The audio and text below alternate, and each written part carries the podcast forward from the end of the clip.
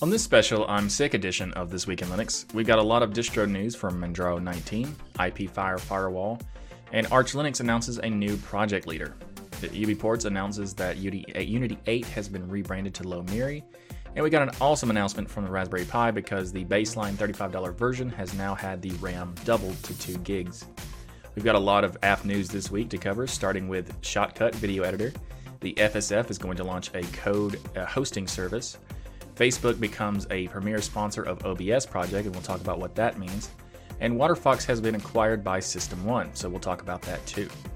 Finally, we'll close out the show with news regarding the Azure Sphere project from Microsoft. All that and much more coming up.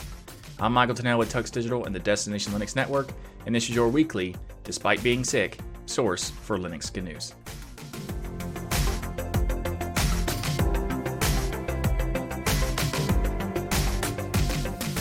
This episode of This Week in Linux is sponsored by DigitalOcean. DigitalOcean offers the simplest, most developer friendly cloud platform. It's optimizing, managing, and scaling apps easy with an intuitive API, multiple storage options, integrated firewalls, load balancers, and more. You can get all this plus access to the world class customer support for as low as $5 per month. And DigitalOcean also has 2,000 cloud agnostic tutorials to help you stay up to date with the latest open source software, languages, and frameworks. You can get started on DigitalOcean for one month, actually, no, two months for free, with $100 credit by going to do.co slash DLN. Again, you can get started on DigitalOcean with that $100 credit for two months by going to do.co slash DLN. Thanks again for, to DigitalOcean for sponsoring This Week in Linux and the entire Destination Linux network. A First in the show this week is Manjaro 19.0 has been released. And this is the codename version of Kyria. I'm not sure if that's how you say it, but I think so. This has kernel 5.4 LTS used in the release, and that's interesting because it's a rolling based distribution using an LTS kernel. So it's a pretty interesting way of approaching that, that particular thing. And this distribution has uh, many options for their desktop environments. They have a flagship offering, which is XFCE, and they claim that this one has a, only few can, can claim such, an, such a polished and integrated and leading edge XFCE experience. And this is from a quote from their forum post. And they say that they ship with XFCE 4.14 in this one, and that they spend a lot of time focused on polishing the user experience for XFCE, which is pretty cool because you have XFCE by default needs a lot of polishing. It's great, but it still needs a lot of polishing. They also have decided to switch the default theme to Matcha theme. And they also and speaking of the other additions that they have, KDE and GNOME are other options that they offer. They say that the KDE full set of Breath 2 themes are, have been updated, and this includes a light theme, a light and dark versions, animated splash screens, conf- console profiles, your Quake skins, and many more little details around the design and the theming. They even say that they have done some updates for the, the text editor Kate and have some additional color schemes added for that as well. They also offer a, an additional alternative to the kickoff launcher option by just right clicking and choosing the alternatives. And this one is the simple menu uh, Plasmoid. I actually do really like simple menu. There's a couple things that I wish it had that would make it just perfect. And but overall, it's a fantastic Plasmoid in menu. So if you haven't checked that out, you should definitely do that. And I'll have a link in the show notes for the information about that particular Plasmoid in case you use Plasma on some other distro. They also have uh, the GNOME edition, and this is based on 3.34 series, which also have included a visual refresh for several applications and the desktop itself, like the shell. They have modified quite a bit. They also added a new GNOME layout switcher, which enables you to change your desktop layout easily with preset layouts mimicking popular operating systems. So, for example, you could have quickly and easily, you know, you could go back to Manjaro first of all if you whenever you change it. So it's not like you change it and you can't get back. You can go back to Manjaro uh, theme and layout. But there's also the vanilla GNOME version there's the Mate edition, there's the Windows style, Mac OS style, and there's even a Unity style, which is pretty interesting. So you can try those. You can switch those out whenever you feel like it if you're using the GNOME version. They also have made it where it'll automatically change from between dark and light theme based on when Nightlight is being used. And they've also done quite a few other things like updating the Pamac uh, installer. They say that it is more robust and reliable transaction backend. Uh, it makes it possible for the updates to be much smoother now. And they also improve package sorting by relevance to the uh, GTK UI. And probably another big big thing, and this goes to all of uh, Manjaro, is that they enabled snap and flatpak support for by default. So you can now install snaps or flatpaks very easily using a new tool called BAW. I think it's BAW. I don't know. B A U H is how you pronounce it. Anyway, if you'd like to learn more about this release and Manjaro itself, I'll have a link to it in the show notes below. Up next in the show is some awesome news from the Raspberry Pi Foundation. So, celebrating the Raspberry Pi's eighth birthday, they have decided to double the RAM for the $35 version. So, the $35 version used to have 1 gig of RAM, and now it has 2, down from the original price of the $45 version that did have the 2 gigs previously. So, the Raspberry Pi founder, Eben Upton, revealed in his blog that the 2 gigabyte model of the Raspberry Pi, which was sold for $45 since it launched, will have its price cut permanently to $35 thanks to falling RAM prices. The price of the 1 gigabyte model will remain the same, so people are expected to just, you know, use the 2 gigabyte version anyway. He also noted that how far the Raspberry Pi has come in the 8 years since the original release of the first Raspberry Pi, compared to the Raspberry Pi 4, which it is currently available. So they say here's the list of the things that he compared it to. So, first of all, it has 40 times the CPU performance, 8 times the memory, 10 times the I/O bandwidth, 4 times the number of pixels on screen, and 2 screens instead of 1, as well as dual band wireless networking. So that's the difference between the old version and the new version, which is quite amazing considering the price is still the same as the original version. Very awesome. I'm a big fan of the Raspberry Pi and the Raspberry Pi Foundation has done a ton of great stuff for the community. As far as like, they even introduced people, a lot of people to Linux because of how awesome the Raspberry Pi board is. So I also want to thank them for that because that is awesome. They also fixed an issue with the USB C thing that they were having that was affecting some customers. So that's available now too in the latest version. So if you're interested in getting another Raspberry Pi, or if you're just never done one before and you want to get one, then this is the best time to get one because it's the still the same $35 price and now you get two gigs of RAM instead of one. So I've linked to uh, this release of the you know the latest news about this, as well as the Raspberry Pi Foundation itself, in the show notes below. Last week we talked about the Untangle firewall, and it's a commercial offering. And I also wanted to talk about a latest release of another firewall distribution called IPFire, and it has version 2.25. Core Update 141 has been released. And this is an open source project and has a lot of great value to it if you want to check it out. The latest update has a lot of improvements to the DNS updates. The biggest set of changes is around DNS, in fact. They say that they, they have cleaned up many scripts in the UI which allowed them to add new functionality, included a unified page with all DNS settings. More than two DNS servers can be added for better load balancing and resiliency.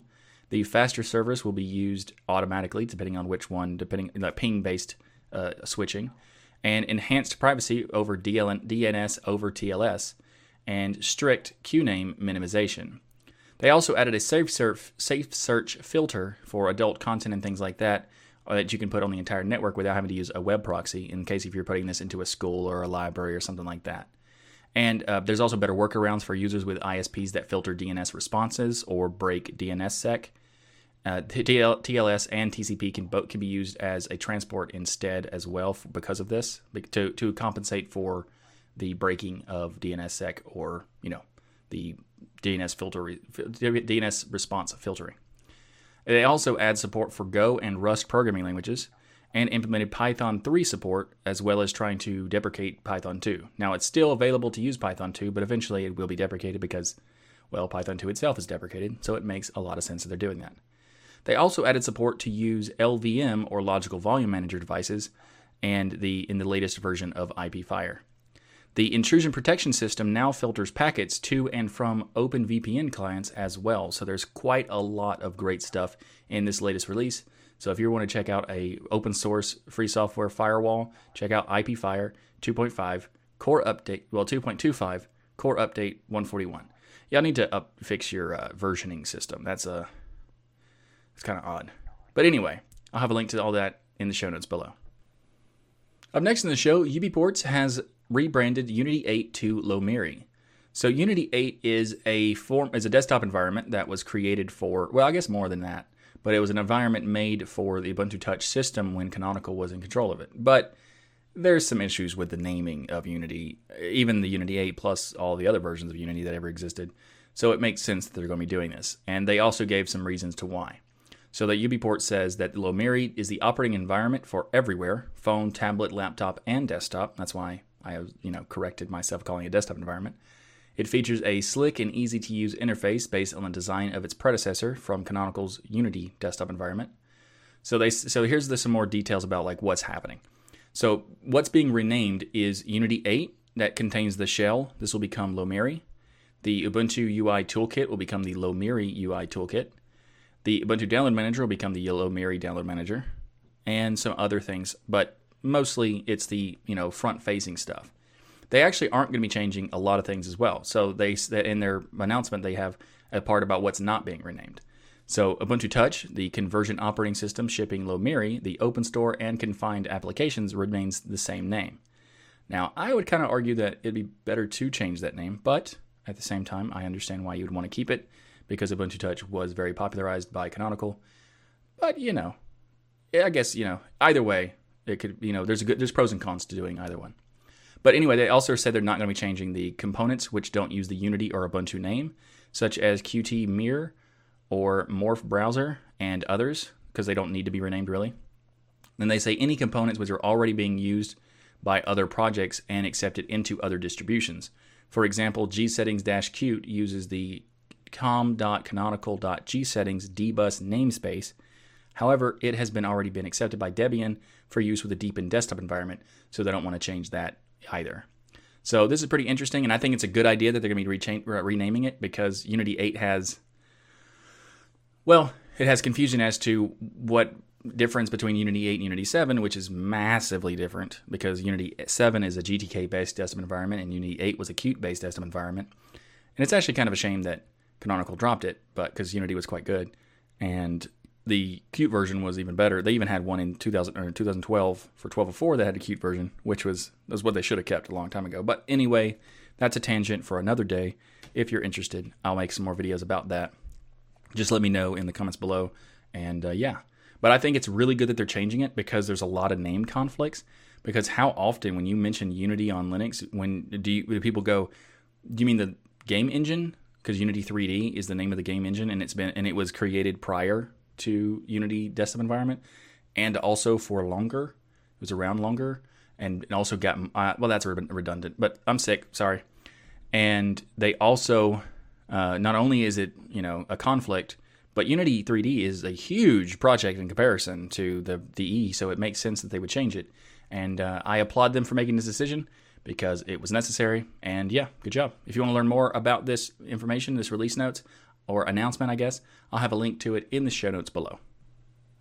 Up next in the show is Arch Linux has a new project leader and a new project leader structure, as in how they are deciding it. Because previously, Aaron Griffin, he was the project leader of the of Arch Linux since 2007, and he's been involved with it for a long time. And also, he helped popularize it in many ways.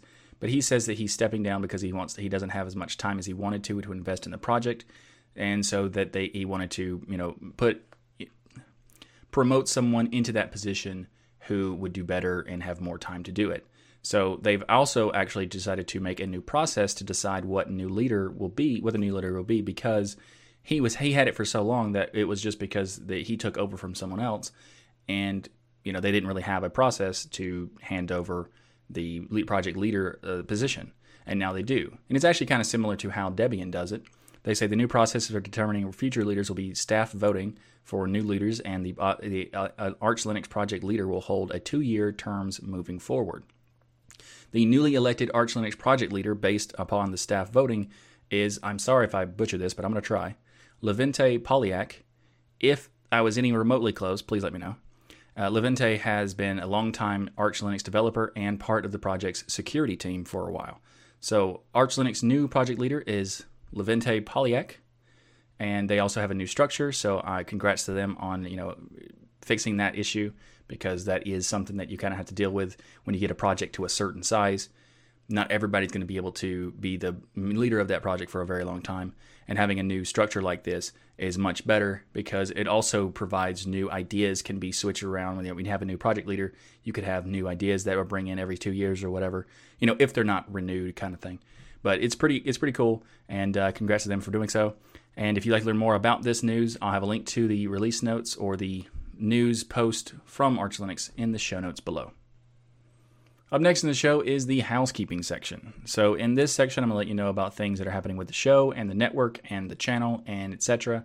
First of all, as you can tell in the title, I'm sick, but the show goes on. And I've said this multiple times so far, but uh, yeah, you know, it's basically just excuses of why I'm not going to be editing that much.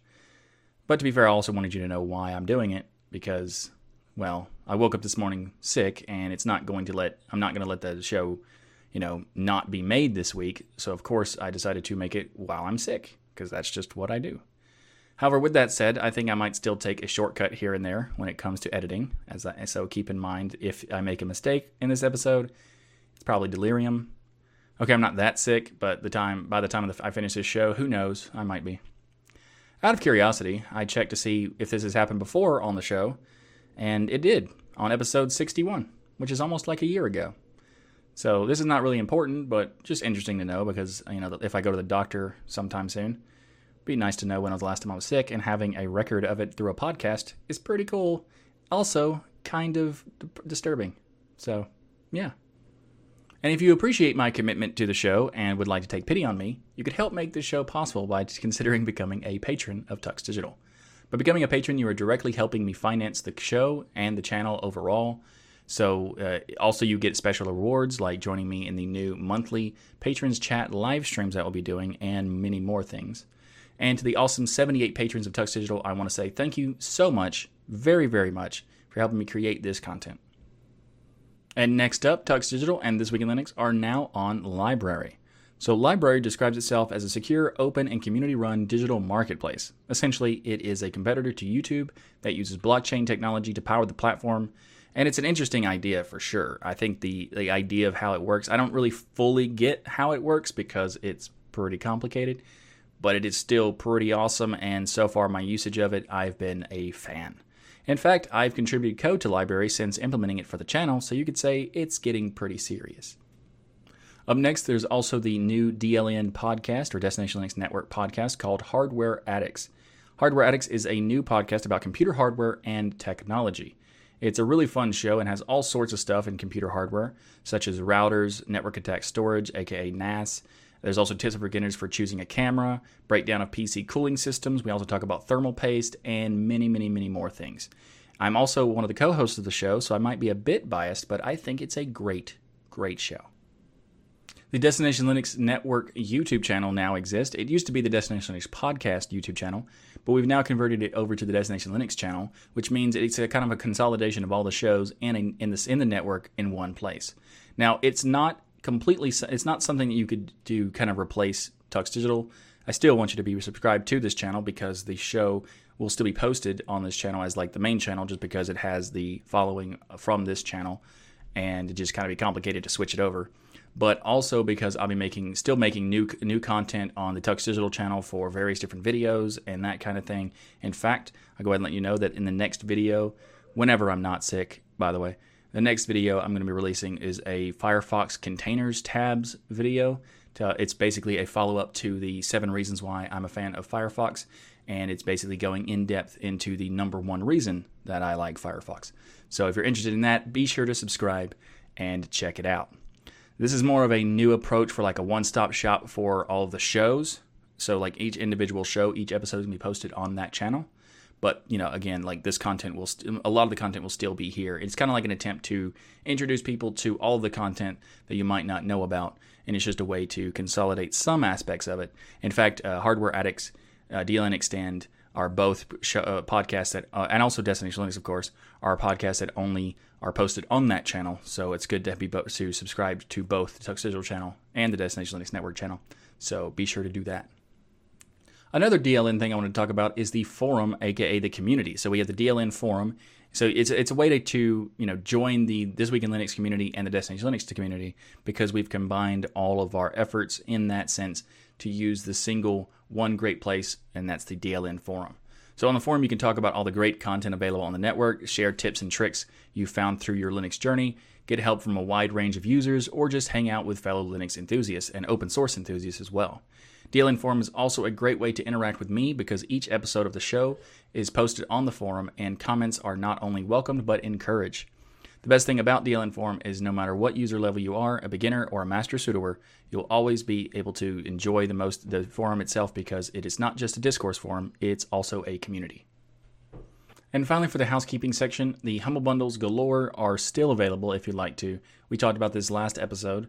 Uh, there's a there's one that's no longer available, but uh, most of them are still available. A couple are only available for the next day or so or less. So if you're interested in checking it out, I'll have links to all the ones we covered, which is the VR bundle, uh, tabletop bundle, uh, the game development bundle for uh, called Best of Polygon, also a cybersecurity 2020 by Wiley bundle, as well as a Bloodshot by Valiant comics book bundle. So if you want to check out any of those, I'll have a link to those in the show notes below. Up next in the show, we're going to switch to app news, and the first application we're going to talk about is Shotcut.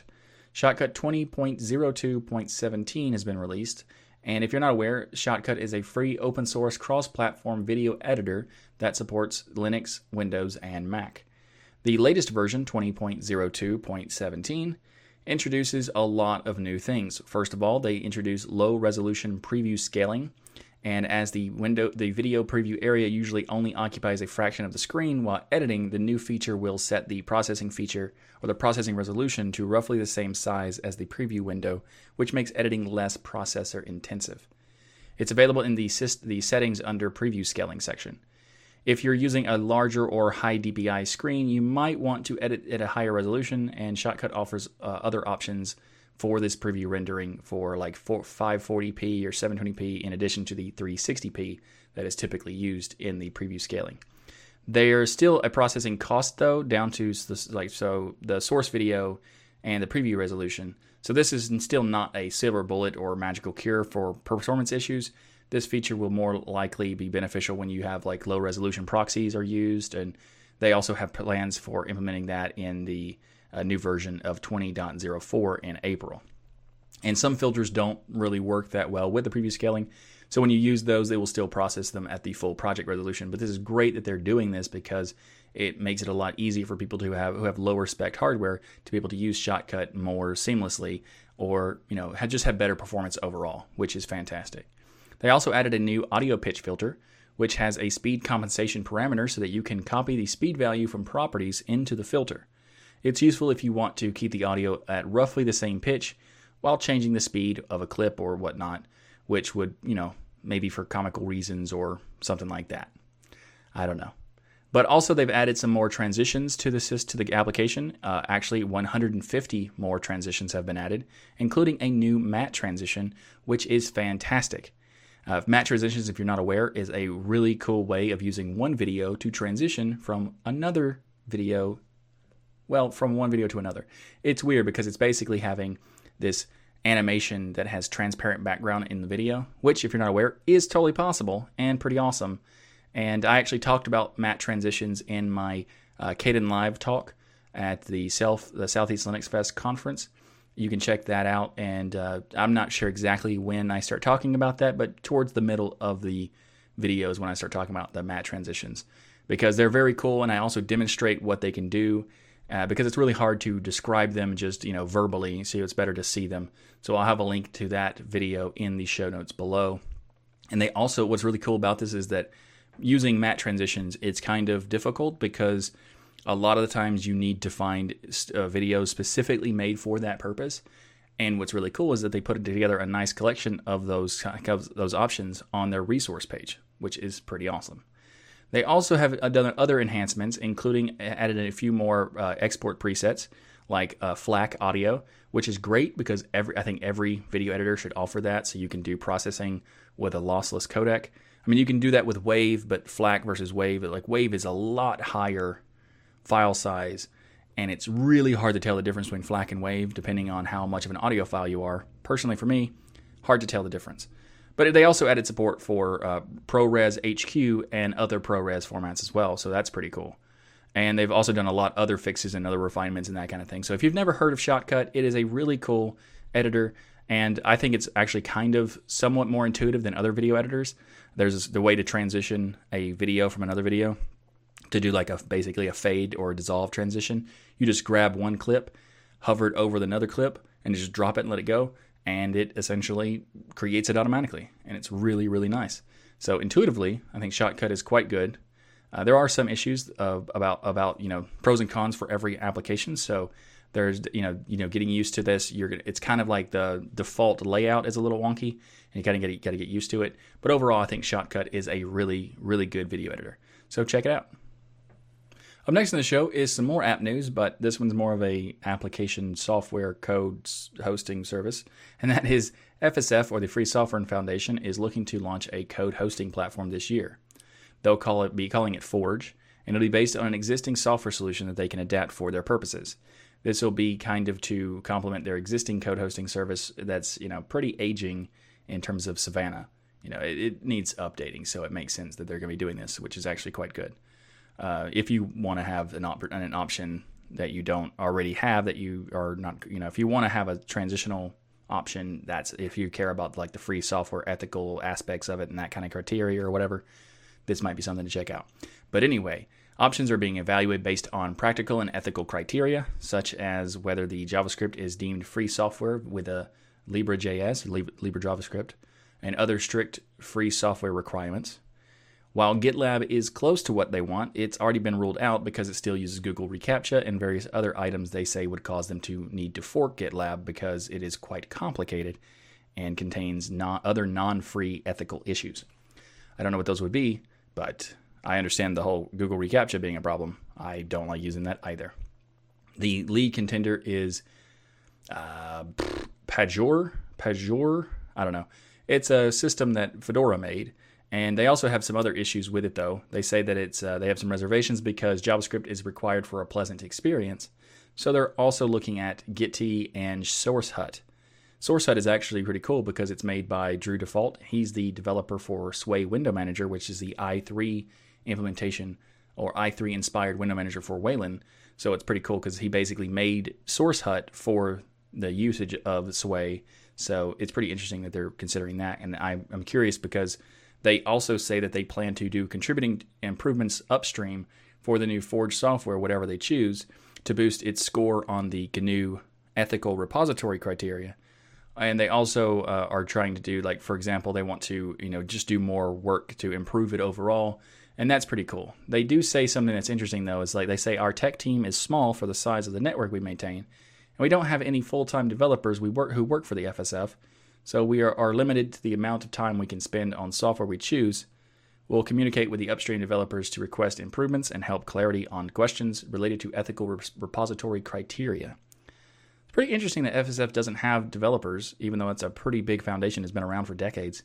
So, I don't know, just interesting. But overall, uh, if you're interested in checking out a you know a you know the uh, the options that they might be I'll just have a link to this uh, announcement on the uh, in the show notes. I'm sick. Did I tell you that? Up next in app news, OBS has announced that Facebook has become a premier sponsor for the project. OBS being the open broadcaster software that I use to make this episode or this show. So, uh, this OBS is a free and open source cross platform program for streaming and recording built with Qt and maintained by the OBS project. So Facebook has joined Twitch in being a top level premier sponsor to OBS, and this means they have given more. They didn't say exactly how much, but they said that it's given more than fifty thousand dollars to the project. OBS mentioned they're now looking to grow their team thanks to the, the level of funding they have been getting.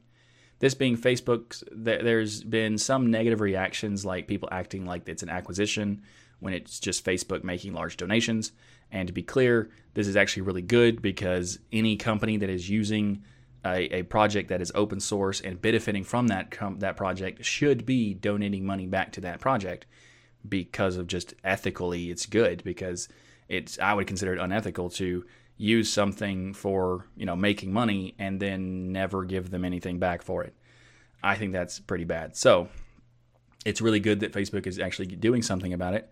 I don't. I guess I don't. I'm not really sure what Facebook uses it for. I suppose maybe for streaming to Facebook's uh, live stream thing, Facebook Live thing.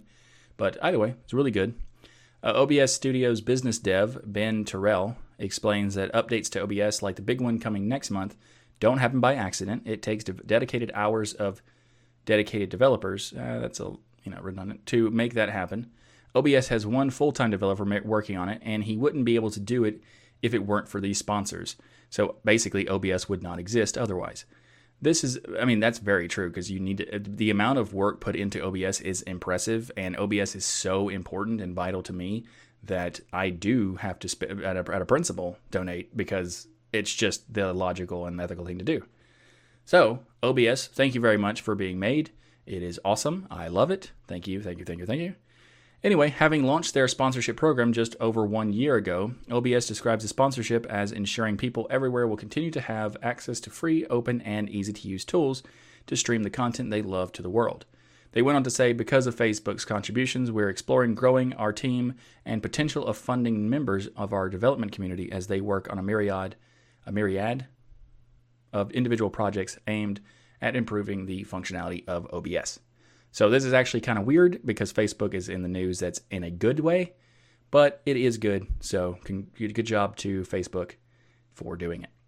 If you'd like to learn more about this, I'll have a link to it in the show notes below. Finally, in app news, WaterFox has been acquired by System One. Now, unlike Facebook not acquiring OBS, WaterFox has been acquired by System One. And if you're not aware, WaterFox is a fork of Firefox browser that's been in development since 2011 by a single developer named Alex Kontos. So WaterFox has been purchased by an LA-based ad tech firm, uh, System One, and back in 2019. They, it only recently was kind of announced on the WaterFox post because the developer Alex said that this is the first time he's taken time off in the like nine years, so that's why he didn't pay, make a post yet. But he's now making the post to let everybody know about it.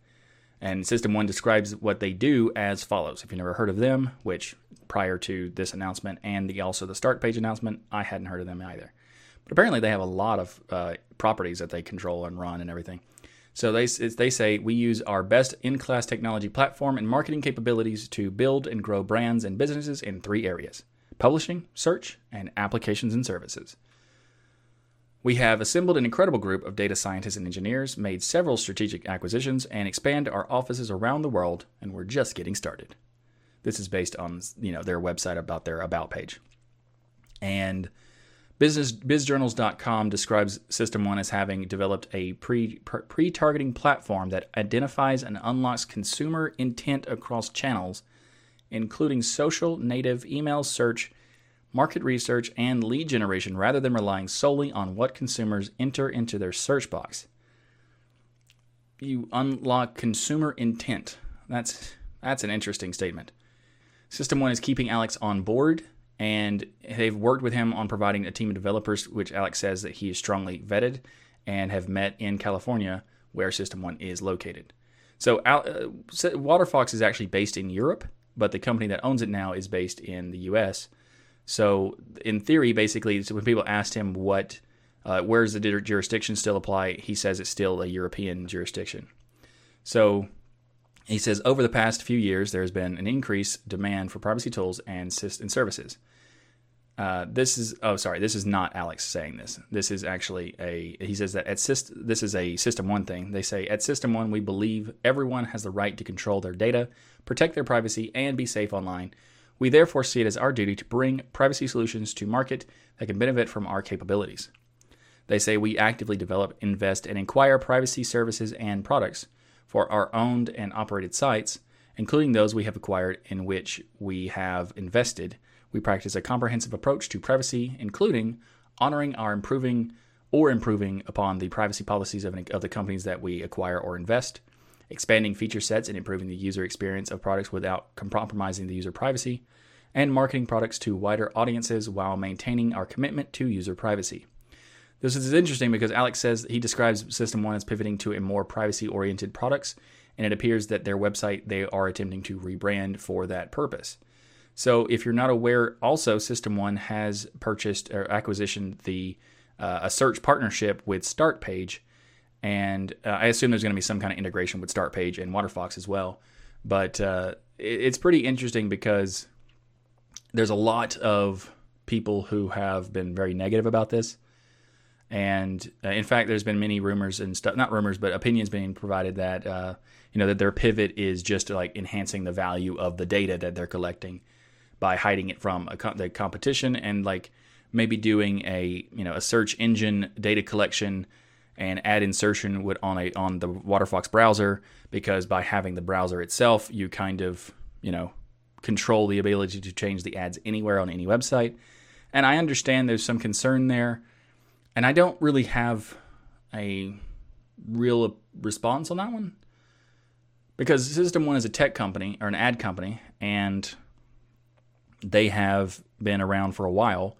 They also own like MapQuest and HowStuffWorks.com and some other stuff. So it's pretty interesting because this is the first time I've actually heard of them. Prior to you know, you know the updates, I didn't know like I didn't know they own MapQuest and How Stuff Works until I you know found this note this this notice from WaterFox. And um, yeah, it's pretty interesting. I don't really know what I think of this. I think that if System One is genuine about their care about privacy and security, then this would be fantastic because WaterFox will be able to get a lot of development and improve heavily. And if they're not, well, obviously that would be bad. So let me know what you think about this topic in the comments below or on the Destination Linux forums thread for this episode because I am very interested into learning what you think about this because I am sort of torn. But yeah, links in the show notes. And finally, this week, Azure Sphere reaches general availability. So, if you're not aware, Azure Sphere is Microsoft's integrated security solution for IoT devices and equipment. And this is more now. It's like general availability means it's now a, a widely available for develop, development and deployment on enterprise levels and that kind of thing. And they say it connects microcontroller units embedded within IoT devices. The platform operates a new MCU crossover class that combines both real time and application processors with built in Microsoft security technology and connectivity. That's a lot of buzzwords. So, Galen Hunt, an engineer and managing director of Azure Sphere, describes the internet as a cauldron of evil while quoting James Mickens, a former colleague at Microsoft Research. A cauldron of evil. I mean, there's probably some truth to that. And he describes in the interview style release notes that Azure Sphere has four components to make it work certified chips that are built by Microsoft Silicon partners, and currently they're coming from NXP and Qualcomm but there'll be more options in the future. There's also a secure operating system designed for that hardware, which, by the way, the reason why it's on this show is because the secure operating system is Linux powered. And that's what they're referring to because Azure Sphere is a Linux based operating system. But I wanted to talk about this one because I think this is an interesting topic that Microsoft is making their own distro, albeit for IoT. And they didn't mention at all that it's Linux based anywhere. The blog post, or the interview style release notes does not include whatsoever that it's Linux related or Linux based anywhere in the whole interview. So I thought that was kind of interesting when they first announced it. They were all about like, "Hey, this is Linux," you know, that kind of thing. And now when they actually release it for everybody's, you know, general availability, they don't mention it at all. So I thought that was kind of interesting. The cloud-based Azure Sphere security service, which Galen says connects the every single Azure Sphere chip with every single Azure Sphere operating system and works with the operating system and the chip to keep the device secured throughout its lifetime. By the way, this is the third one. And the fourth thing, or fourth component, says the security and expertise of Azure team, which will be constantly updating and migrating new threats, or mitigating, not migrating, mitigating new threats. Azure Sphere can be used on an, uh, on an IoT device or an IoT hub for sending traffic from non Sphere IoT devices through Azure Cloud instead of exposing them directly to the internet and your local LAN. Microsoft Research has dubbed this type of device as a new class called the Guardian Module. Sure, why not? It's actually kind of interesting because you could do that with your own like uh, VPN router, sort of uh, related to like IP isolation. Guest network is the term but Guardian Module kind of sounds better. I will give them that. Uh, I think this is interesting because one, it is pretty cool that Microsoft is making a Linux-based operating system for Azure Sphere. I think it's also kind of annoying that they don't acknowledge that it is Linux-based in their release notes at all. So that's problematic to me. But hey, still, it's pretty interesting. And also want to do like a quick follow up to the previous episode where I talked about the uh, Microsoft Defender Uh, and I kind of said that I don't know of anybody actually asking for it. And turns out quite a few people have asked for it. And it's because the there's a lot of like enterprise companies that require some kind of like deal with Microsoft. So having it supported on Linux makes it a lot easier for people to use Linux in their enterprise experience or their enterprise workload. So that is pretty cool. And uh, it is interesting to see what Microsoft keeps doing for their Harting Linux thing. Uh, that's quoted by air quotes, by the way. And uh, I am interested to see what keeps coming with Microsoft because you know they announced this a couple years ago, and now it's finally available. So I want to see what happens there. But you know, best of luck to Microsoft. I probably won't trust them ever, but I'm open-minded at least. So there's that. If you'd like to learn more about Azure Sphere, I'll have a link to the uh, release notes for this, well, interview type thing in the show notes below. Thanks for watching this episode of This Week in Linux. If you like what I do from this show, please smash that like button and be sure to subscribe. If you'd like to support the Tux Digital channel and the This Week in Linux podcast, then you can do so with multiple ways. You can go to tuxdigital.com slash contribute to find all those ways, which include PayPal, Patreon, sponsors, and more. Or you can order the Linux is Everywhere t-shirt by going to tuxdigital.com slash Linux is Everywhere. Or if you're in Europe, you can go to tuxdigital.com slash Linux Everywhere EU for shipping inside of Europe. We also have ways to contribute without any cost to you by using our affiliate links. You can find links for places like Amazon, Humble Bundle, and many more by going to tuxdigital.com slash affiliates.